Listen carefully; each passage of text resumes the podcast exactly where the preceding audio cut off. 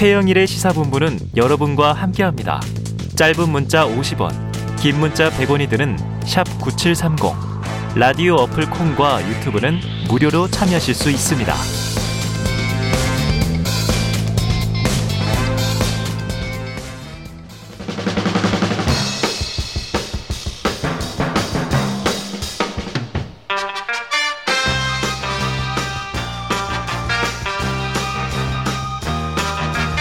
네, 매주 월요일 주말 사이 뉴스를 정리하고 주간 이슈를 미리 살펴보는 주간 이슈 Monday 시간입니다.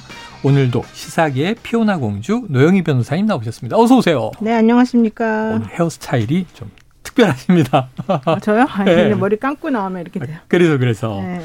자, 또 스페셜 게스트 국민의힘 상근 부대변인을 지내신 신인규 변호사 나오셨습니다. 어서 오세요. 네, 안녕하세요. 신인규입니다. 지난주에 이어서 네. 네, 반갑습니다. 잘 부탁드립니다. 자, 공휴일에도 이렇게 출연해 주신 두 분 감사드리고요. 근데 이슈는 너무너무 많습니다. 일단 그래도 현충일이니까 한 말씀 드리죠. 네, 한 말씀 주세요.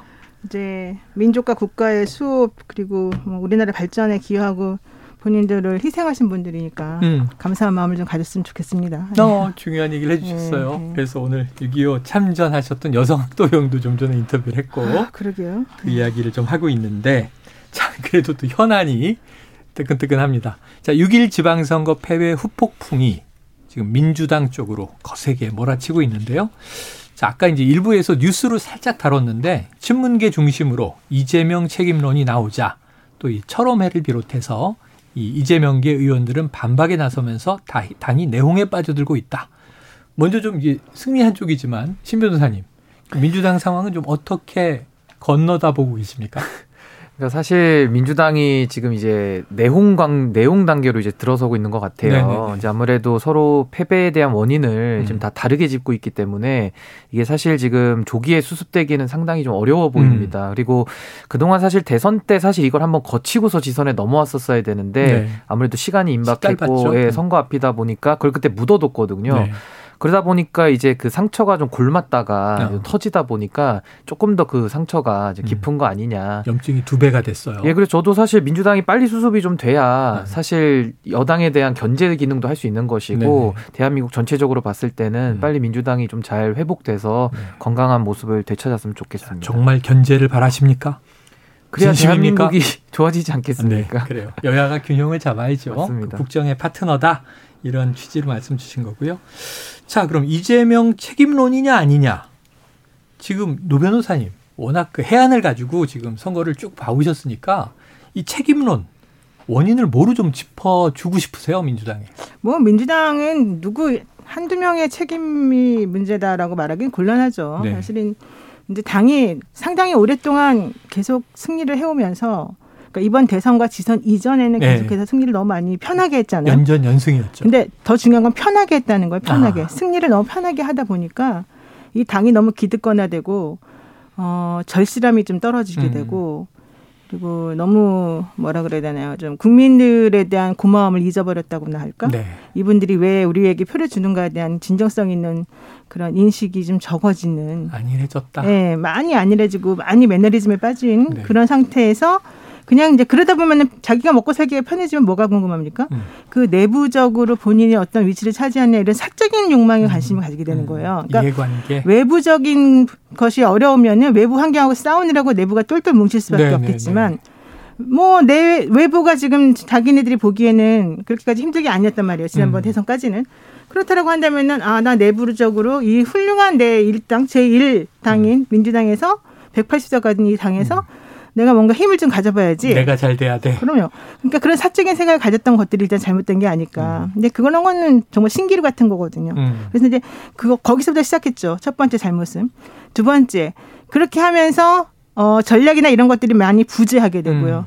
음. 많이 오만하게 되고요. 그러니까는 제대로 된 전략이나 제대로 된 판세 분석을 못 하게 되는 거죠. 그러면서 얼굴마다 하나 들여다 놓고 나 잘했어. 나 이게 어. 끝이야라는 식으로 이제 사람들에게 알리는. 근데 그건 다 거짓말이고 꼼수면 알려주지 않아요. 사람들이 음. 끝까지 속진 않는단 네. 말이죠. 그거 플러스 대선 그를 치르기 위한 경선 과정에서 너무 내홍이 컸어요. 네, 네. 근데 그 내홍이 제대로 좀 수습이 되고 이래가지고 한 원톱으로 딱 나갔었으면 전 어. 대선에서 민주당이 이겼을 거라고 보는데 네, 네. 뭐 많은 분들이 예를 들면은 이낙연을 찍었던 분들 중에 상당 부분이 오히려 국민의힘을 찍었을 거다라는 얘기가 어, 나올 맞아요, 정도로 맞아요. 사실인지 아닌지 모르지만 네. 그런 말이 나올 정도로 사실은 우리가 보지 못하는 내부의 골마 터진 부분이 많았다는 거잖아요. 그러다 보니까 마지막에 뭐 이재명 후보를 의원을 뭐 개혁의 의뢰 음. 내보내 놓고는 자기 세력도 없고 아무것도 할 수 없는 그 사람을 데려다가 총괄 선대위원장을 맡아라 네가 이렇게 음. 한 거예요. 그럼 그거는 무슨 말이니까 어차피 이번 선거는 이렇게 될 게 뻔할 뻔지하니까 나중에 음. 네가 총대를 메고 네가 책임을 다 져라. 라는 말하고 똑같아요, 솔직히. 네. 근데 어쨌든 그걸 수긍했습니다만은 전체적으로 봤을 때는 우리 천 저기 신 변호사님하고 음. 저하고 저번에 다른 방송에서 맞췄어요. 이 음. 의견을. 어. 예, 그와 마찬가지로 다 누구나 볼 수 있는 상황이었는데 네. 뭐 모르는 척하고 이렇게 서로 그냥 니탄 냈듯 하면 정말 문제고 여기까지 좋은데 패배였는데. 여기까지 좋은데 더 좋은 건 이제 음. 앞으로 어떻게 할 거냐 이런 거겠죠. 자, 지금 뭐 아주 일목요연하게 분석해 주신 거를 전체적으로 이해를 하면 하루아침에 생긴 문제가 아니다. 이미 골물대로 골마 있었다. 너무 기득권에 취해 있었다. 그런데 이제 그 이후에 예견된 패배도 좀 이제 한쪽으로만 너무 몰아가는 거 아니냐. 자, 주말 사이에 이낙연 전 대표를 언급하신 노 변호사님의 SNS가 화제가 많이 됐고요. 아, 예, 예. 저는 패친이기 때문에 그냥 올라왔을 때 바로 봤습니다. 강경한 어조 오셨던데 좀 어떤 점을 콕 짚으신 거예요? 아, 저는 왜 국민들한테 미안해하고 부끄러워하고 반성해야 되는 당이 음. 이렇게 자중질환하고 선거 끝나자마자 자기 밖으로 챙기려고 이렇게 시끄러운가. 상대에게 손가락질하고. 그러니까 이거는 누가 시작했어도 마찬가지예요. 뭐 친문지 친문인지 친명인지 신정세균인지 뭐 잘 모르겠지만은 그런 분들 누구라도 이런 식으로 행동하면 안 됐어요. 우선은 음. 우선은 딱 선거 끝나서 결과가 나왔으면 다 손에 손을 잡고 무릎을 꿇고 국민에게 정말 사과를 먼저 다 해야 되는 거죠. 국민에 대한 사과를. 그러니까 박지원 씨처럼 맨날 쓸데없는 사과 그런 거 말고요. 네. 정말로 무릎 꿇고 저희들이 너무 잘못했습니다라는 사과를 온 국회의원들 온 민주 민주당의 지도부들이 다 해야 되는 거예요. 음. 그러면서 국민들에게 정말 우리가 미안해하고 있고 우리가 잘못 생각했다, 우리가 반성한다. 그러니까 앞으로 좀 잘 봐달라라는 음. 메시지를 먼저 주는 게 필요하죠. 네. 그리고 두 번째로는 그런 메시지를 주면서 우리 당이 바뀔 수 있습니다라고 하는 사람들에게 어떤 예. 인식을 주고 내부적으로 평가를 명확하게 해야 되겠죠. 이제는 무엇이 잘못되었고 공천은 누가 잘했고 이렇게 하면 되는 거고 안 되는 거고 이런 걸 전부 다 아주 아주 혹독하게 해야 되고 그런 평가는 외부에서 수혈을 해서 또 받아야 되죠. 네. 자기네들끼리만 해서는 아무것도 안 되는 거죠. 근데 야. 그런 과정을 다 생략하고 이제는 뭡니까? 네 탓이야, 내 탓이야. 왜? 좀 있으면 당권 잡을까봐. 이게 뭡니까? 음. 어, 저는 그래서 매우 싫었어요. 자, 일부 한입 뉴스에서 저희가 궁금해했는데 민주당 빨리 연락 주십시오. 노영희 변호사님 비대위원장감입니다. 네, 아마 잘하실 것도 같다는 생각이 드는데 한번 추천을 드려보고요. 자, 신 변호사님. 이 저 민주당 얘기긴 하지만 이 저 노영희 변호사님이 딱 직격한 글에 왜 아까 이제 이낙연 전 대표를 언급했다라고 했냐면 그 짓이라는 표현이 나왔어요. 민주당이 또 그 짓을 해서 졌다 이런 얘기 맥락인데 이낙연 전 대표 화법은 굉장히 우아한 쪽인데 그 짓이라는 표현이 수위가 높아요. 좀 어떤 의도가 담겼다고 해석하십니까? 예, 저는 노영희 변호사님의 진단에 한 90%는 동의를 하고 음. 한10% 정도는 이견이 좀 있긴 있습니다. 근데 이견 먼저 말씀을 드리면은 사실 저는 모두의 책임인 건 맞다고 봐요. 네. 그렇지만 그래도 주된 책임은 가려야 자, 책임질 책임, 사람은 책임을 책임. 지고 음. 또 그래야지 또 다른 사람들이 나와서 새로운 공간을 열 수 있거든요. 그 부분에 대해서 좀 생각을 달리하고 나머지는 제가 동의를 하는데 제가 이제 친문에 대한 책임을 묻고 싶은 건 그런 겁니다. 음. 과거 대선의 패배는 사실 이재명 후보의 책임도 있고 문재인 정권 심판 책임도 분명히 있는 거예요. 거예요. 뭐 부동산 문제 등등 다 언급했었잖아요. 그리고 당시에 이제 의원들이 제가 봤을 때는 너무 쉽게 얻었잖아요. 음. 국회의원 자리를. 2020년에. 예. 그러니까 이제 그거에 대한 그 무게감 내지는 자리의 책임성 이런 거 전혀 몰랐던 겁니다. 음. 그러면서 저희는 야당일 때 늘 지적을 했던 건데요. 청와대가 잘못 갈 때 왜 야당만 비판을 합니까? 음. 그 안에 있는 친문 초선 의원들도 아, 내부에다 쓴 소리를 해야죠. 음. 그래야 건강해질 수 있지 않겠습니까? 근데 그걸 못했고 음. 사실 비겁한 거죠. 그러나서 이자서 이제 이재명 후보한테 다 책임을 씌운다. 이러니까 이제 이재명 후보 쪽에서 반발을 또 많이 하는 것인데 음. 이러면 이제 니탄 냈다 공방으로 가면서 당이 굉장히 어려워지는 겁니다. 저는 사실 민주당이 이런 것 같아요.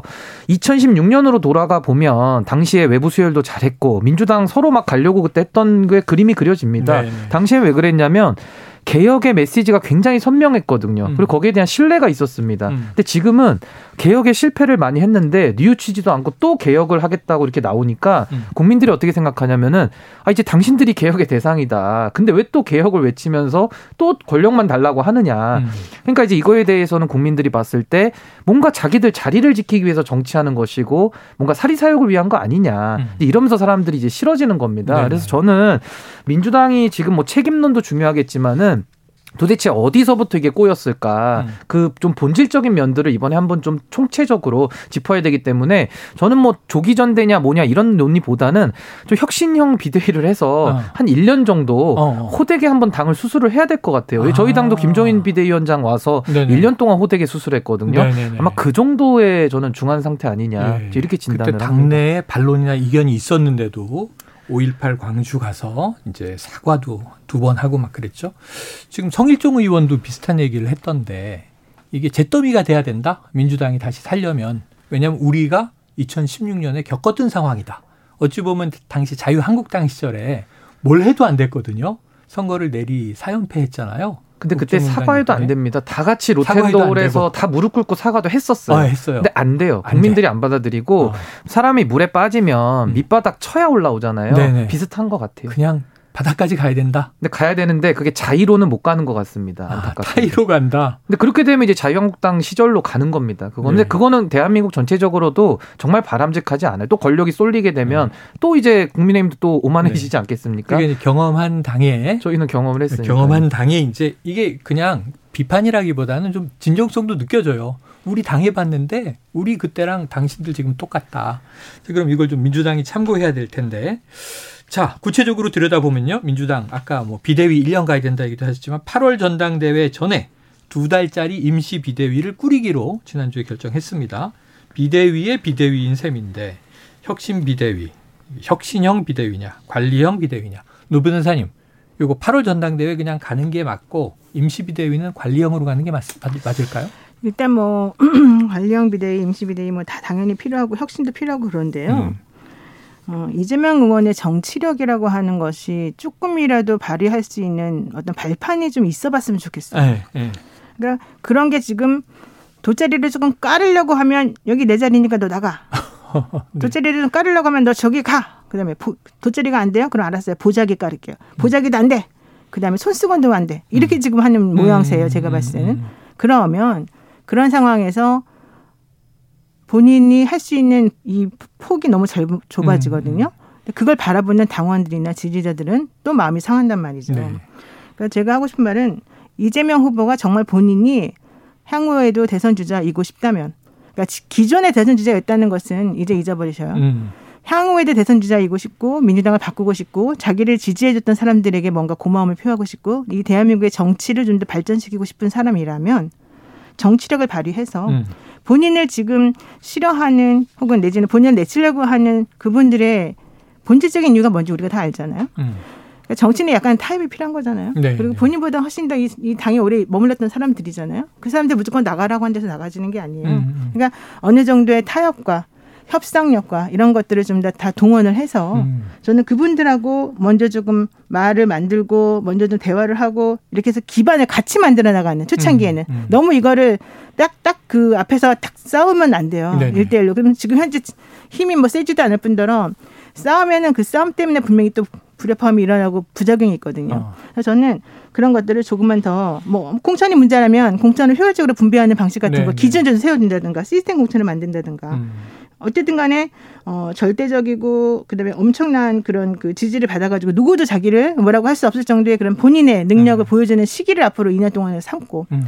그런 여러 가지 것들을 좀 천천히 그리고 또 진정성 있게 이런 거 좀 해야 될 것 같아요. 네. 근데 이재명 후보가 솔직히 다른 사람들에 대해서 얼마나 배려적이고 얼마나 더 따뜻하게 그 사람을 감싸주는지 모르겠어요. 네, 네. 우리 방송 한 번도 안 나왔어요. 내가, 내가 그렇게 잘해줘도. 아, 저기 무슨 얘기 변호사님의 아침. 네, 무슨 얘기냐면 그 얘기 무슨 얘기냐면 내가 우리 방송 나왔다 안 나왔다 이걸 말하고 싶은 게 네네네. 아니라 그러니까 그분이 그런 것들에 대한 그런 디테일에 사실 상당히 약한 것 같아요. 아. 그러면 사람들은 그런 디테일 같은 것들 때문에 오히려 그 사람을 고마워하고 좋아하고 그럴 수도 있거든요. 그러니까 음. 선이 굵고 뭔가 일을 잘하고 이런 거 좋은데 그런 것들이 좀더 백이라는 가치를 그대로 인정받고 싶다면 혹은 음. 200의 가치를 갖고 싶다면 네. 아주 사사로운 곳에서부터 사람들이 마음을 얻어야 돼요. 네. 근데 이재명 후보는 그 이재명 의원은 그런 것들을 조금 못했던 것 같아서 어. 그런 점에 조금 더 포인트를 두었으면 예, 좋겠어요. 예. 어, 지금 노 변호사님 얘기가 중재와 타협이 필요하다. 민주당 뭐 일대 다 내부 싸움 하지 말고 당에게는 이재명 의원에게도 좀 여지를 줘라. 이 보자기라도 펼칠 수 있는 공간을 좀 그럼요. 줘봐라. 네. 기회를 줘봐라. 하지만 또 이제 이재명 의원도 좀 다른 사람들을 포용해야 하고 싸우려고 하지 말고 타협을 하라. 이런 이제 중재안을 내셨어요.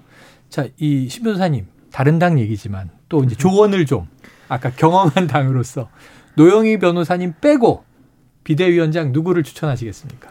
저는 사실 비대위원장을 하시려면은 김종인 위원장 정도의 카리스마를 네. 가진 네. 그런 좀 신망 있는 분이 오셔도 힘들 것 같아요. 아, 오셔도 힘들다. 네, 그래도 그런 분이 오셔야 김종인 전 위원장을 또 추천하시는 줄 알고. 근데 그래야 이게 질서가 잡힐 것 같은데 네. 이게 왜냐면 리더십의 공백이거든요. 네 이게 지금 서로 니탄네타 공방으로 갔고 음. 이게 지금 입증할 수가 없어요. 누구의 음. 잘못인지는 다 주장만 있고 논증이 안 되기 때문에 네. 굉장히 어려운 상황인 그렇죠. 겁니다. 근데 네. 저는 사실 두 달이라는 시간 8월까지 뭐 혁신 형 비대위 할 수도 있어요. 음. 그렇게 뭐 시간이 없는 건 아닌데 음. 대전제는 양 개파가 양쪽에서 정말 우리는 우리 힘으로 둘 다 안 된다. 된다. 우리 다 음. 공멸한다. 음. 이런 마음이 있으면 음. 그러면 그게 가능합니다. 네. 근데 지금은 둘 다 지금 자기들이 당권을 잡으면 뭔가 될 거라고 또 착각들을 하고 있거든요. 상대는 몰아내려고 그렇죠. 하겠죠. 그러니까 이제 상대를 몰아 그게 이제 친이 친박의 갈등의 대자뷰처럼 아. 이제 그게 또 보여지는 겁니다. 친문 친명 이런 얘기를 그래서 합니다. 저는 좀 안타깝지만 이런 말씀은 꼭 드리고 싶어요. 이재명 후보의 경우에는 사실 대선 후보라는 거 정치인이 다 모두가 꿈 아니겠습니까? 음. 한번 하기도 어려워요. 네네. 근데 전 이재명 후보는 2017년도에도 경선도 나가셨고 네, 이번에 본 후보로도 한번 뛰셨습니다. 그렇죠. 그럼 두 번을 나가신 분인데 음. 저는 이 정도면은 정치인으로서는 모든 국민들의 선택은 다 받아본 거라고 보거든요. 네네네. 그럼 본인이 다음번에 또 하고 싶을 수 있어요. 그럴라면은 지금 죽어야 기회가 오는 거예요. 어. 그러면 지금 이재명 후보 쪽에서 먼저는 손을 한번 떼야 된다고 저는 봅니다. 아. 그래서 한번 기회를 주고 그래도 안 되면 그 다음에 아마 이재명 후보에 대한 호출이 올 거예요. 음. 조금 더 길게 보고 아마 다음 대선 하면 이제 거의 마지막 아니겠습니까? 이제 세 번째이기 때문에 음. 그래서 저는 좀 이재명 후보가 좀 길게 보면서 지금 당장 이거를 당권에 덤비면 음. 이거는 당내 반발이 올 수밖에 없다 저는 이렇게 네. 봅니다. 어쩌면 이제 지방 선거도 다 한번 쉬어갈 줄 알았는데 이제 나와 나왔고 개항을로 나오면서 이제 논란이 또 빚어진 바가 있습니다. 자, 그러면 지금 이제 이 비대위원장 뭐 이제 관리형이냐, 두 달짜리 임시냐, 아니면 이게 또 혁신을 좀 주도할 수 있느냐. 근데 계파가 지금 이해관계가 충돌하다 보니까 이 두 달짜리 비대위원장을 누가 맡느냐가 또 전당대회 영향을 줄 수 있단 말이에요. 그래서 초미의 관심인 것 같은데 노 변호사님, 신 변호사님은 이제 강 건너에서 불구경하는 입장이신 거고 노 변호사님이 이제 본인을 추천할 수 없으니까 제가 추천을 했고요. 다른 분 누가 가능성이 있을까요? 지금 강금실 전 장관 얘기도 나오고 박지원 전 국정원장 얘기도 나오고 누가 음. 있을까요? 지금 아까 말씀하신 중재와 타협을 양계파를 좀 아우를 수 있는 인물이 사실 뭐 박지원 전 국정원장 같은 경우도 워낙 정치를 오래 하셨던 그렇죠, 분이니까요. 그렇죠. 사실은 전체적인 틀에서 우리가 못 보는 걸 보면서 잘 해나가실 수도 있겠죠. 음. 그런데 이제 워낙 워낙 민주당을 왔다 갔다 왔다 갔다 네, 하셔서 당 외에 계시고. 네. 그리고 요즘 많이 나오는 뭐 유인태, 문희상 이런 분들 얘기 많이 나오잖아요. 음. 그러니까 좀 원로급 인사들도 좋아요. 음. 근데 자유한국당이 이준석이라고 하는 젊은 당대표를 내세우면서 음. 갑자기 센세이셔널하게 싹 바뀌었어요. 음. 그러면서 국민들에게 저 당은 변화하려고 하는 노력을 합니다를 음. 그냥 딱 그대로 보여줬어요. 네, 네. 이준석 대표가 물론 행동이 좀 가볍기도 하고 여러 가지 면서 안 맞는 걸 행동을 하기도 네, 했었지만 네, 네. 저는 이준석 당대표가 지금 1년 정도 하면서 선거를 지금 두 번 치렀잖아요. 네. 다 이긴 거예요, 말하자면. 그렇죠, 그렇죠. 그러니까 저는 그 사람이 대외적인 공격을 그렇게 받아가면서도 어쨌든 간에 음. 본인 입장에서는 저는 공천도에 시스템 공천들을 바꾸려고 하고 뭔가 음. 노력을 많이 하면서 그렇게 그렇게, 자, 그렇게 음. 자기 세력이 없는데도 불구하고 음. 그런 걸 보면서 아, 그래도 이 사람은 젊은 사람이라서 이렇게 본인이 좀 새로운 사고방식을 가지고 뭔가를 보는구나. 음. 이런 느낌을 가졌고 참 당이 젊어졌구나. 이런 마음을 가졌어요. 근데 지금 언급되는 분들은 전부 다 뭐야? 다 옛날 아, 분들이에요. 아, 네네네. 저는 그렇게 다 옛날 분들 별로 좋아하지 않아요. 아까 음. 김정인 음. 뭐 뭐전 비대위원장 말씀하셨지만 그분 지금 연세가 어떻게 됩니까? 요즘은 음. 이렇게 해서는 안 된다고 봐요, 나는. 음. 그래서 민주당도 이제는 노세한 정당처럼 비춰지거든요. 민주당도 젊은 피로. 여기서 음. 젊다는 게 무조건 나이만 젊다는 게 네, 아니라 네, 네. 사고 방식이 젊어야 되겠죠. 그리고 음. 추진력이 있어야 되겠죠. 그래서 저는 어쨌든 청년 중심의 당 대표, 그러니까 뭐 40대라든가 50대라든가 요 여기까지가 맥시멈으로 잡고 음. 저는 그러면서 이 정치권에 너무 오래 매몰되지 않았던 혹은 빚이 너무 많지 않은 사람 음, 음. 이런 사람을 중심으로 해서 이 당의 이 비대위가 꾸려져야 된다고 봅니다. 네. 자 인물은 아니지만 대략 변수 몇 개를 좁혀 주셨습니다. 자, 민주당 내에서 이재명계를 중심으로 아예 다음 전당대회 룰을 바꾸자 이런 목소리가 있습니다. 자, 전제는 뭐냐 하면 이재명 의원이 당권 도전하느냐 마느냐에 대해서 지금 한다라는 예측을 다 갖고 있는 거예요. 반대하는 쪽이든 지지하는 쪽이든 그 노변사님 한 번 더 여쭤볼게요. 당권 도전 합니까? 또 하는 게 맞습니까? 저는 하는 게 맞을 것 같아요. 만약에 맞다? 지금 안 하면은 음. 정말 그냥 찌그러지고 아무것도 안 되고 반대파들의 어. 때문에 사실 아무것도 못할 거 모든 것이 다 무로 돌아갈 가능성이 있어요. 차라리 칼을 안 들었으면 모르겠는데 음. 예를 들면 의원에 출마를 안 했으면 몰라요. 그러면 정말로 어디 나갔다가 1년 뒤다 들어서 나 짠 나타나서 하겠다라고 음. 할 수도 있어요. 근데 이미 파카를 뽑았어요. 네. 이 상황에서 당권 도전 안 하고 가만히 있는다? 어. 그거는 정말 바보짓이죠. 아. 저는 당연히 해야 된다고 봐요. 갈 수밖에 없다. 호랑이 등에 올라탔다. 이런 표현이 생각나는데 알겠습니다. 자, 국민의힘으로도 가볼게요. 승리를 두 번 했어요. 대선 이겼죠. 정권 교체했죠. 지방선거 압승했죠. 그런데 아까 이준석 대표 언급하셨습니다만 자, 겸손 모드 이야기하면서 우리가 먼저 혁신하겠다. 민주당보다. 이게 이제 어찌 보면 좀 이게 뭐랄까요? 보여주기식이냐. 진정성이 있느냐. 뭐 이런 얘기도 지금 진단 궁금해하고 있습니다만 어쨌든 혁신이 출범 카드를 뽑았단 말이죠. 자, 이거 진심입니까? 신 변호사님? 저는 그냥 심플하게 보면요. 이건 겸손 모드가 아니라 정말 이번에 국민의힘은 더 혁신하지 않으면 음. 기회가 다음에 온다는 보장이 없어요. 그러니까 왜 그러냐면 국민의힘도 이번에 냉정하게 보면요. 음. 우리가 뭐 이렇게 잘한 게 이렇게 뚜렷하게 잡히는 게 있나요? 어. 그러니까 PPT 같은 경우도 그 취지는 맞았지만 네. 일선에서는 혼란이 많아가지고 이거 뭐 사람들이 그 불만이 또 많았고 그 출마자 자격 시험 얘기하는 네, 겁니다. 네, 그런 것도 있었고 또 여러 가지 당내에서도 이준석 대표에 대해서 그 새로운 바람, 변화와 혁신을 바랬던 사람들이 많았는데 음. 지금 그게 그러면은 선거는 이겼지만 결과로는 음. 이겼지만 음. 정말 당이 바뀌었냐라고 음. 묻는다면은 대선 때도 당 대표와 윤핵관 사이에 아니 저도 당시에 쓴소리라고 하는 것들을 많이 네. 했었어요. 왜냐하면 당이 당이 변해야 된다라는 절박감이 있었고 그래서 음. 저희가 결국 대선을 아슬아슬하게 이겼지 않았습니까? 네. 그 이외에도 뭐 저는 솔직한 얘기로 국민의힘이 잘했다라는 것들이 많이 생각이 안 나고요. 음. 정말 바꿔야 될 것들은 많이 보입니다. 그래서 전 이번에 혁신이 출범한다 그래서 박수를 쳤어요. 어. 정말 혁신해야 되고 어. 진짜 해야 된다. 정말 해야 될 게 너무 많습니다. 음. 그래서 저는 국민 이번에 투표율이 50% 나왔잖아요. 네. 그게 뭐 민주당에 대한 실망만 있겠습니까? 국민의힘에 대한 실망은 없나요? 저는 그렇게 보지 않거든요. 음. 그러니까 저는 국민의힘이 이번에 잘했던 것은 이 지금 승리에 대해서 오만 떨거나 우리가 이겼기 때문에 근육 자랑하는 거 네. 이제 그렇게 가면 우리는 바로 망하는 거고요. 음. 이번에 딱 선거 승리가 나오자마자 이준석 대표가 혁신이 출범시켜서 정말 당을 더 바꾸겠다라는 말씀은 음. 아마 제 마음하고 되게 비슷할 겁니다. 그래서 이거는 당에 대한 충정을 가진 사람들이라면은 음. 우리 당이 정말 더 변해야 된다. 음. 이제 시작이다. 음. 그래서 이거에 대해서는 당내에서 뭐 큰 이견이 없을 겁니다. 순수한 마음이다. 진정성이다. 그렇게 가야 한다.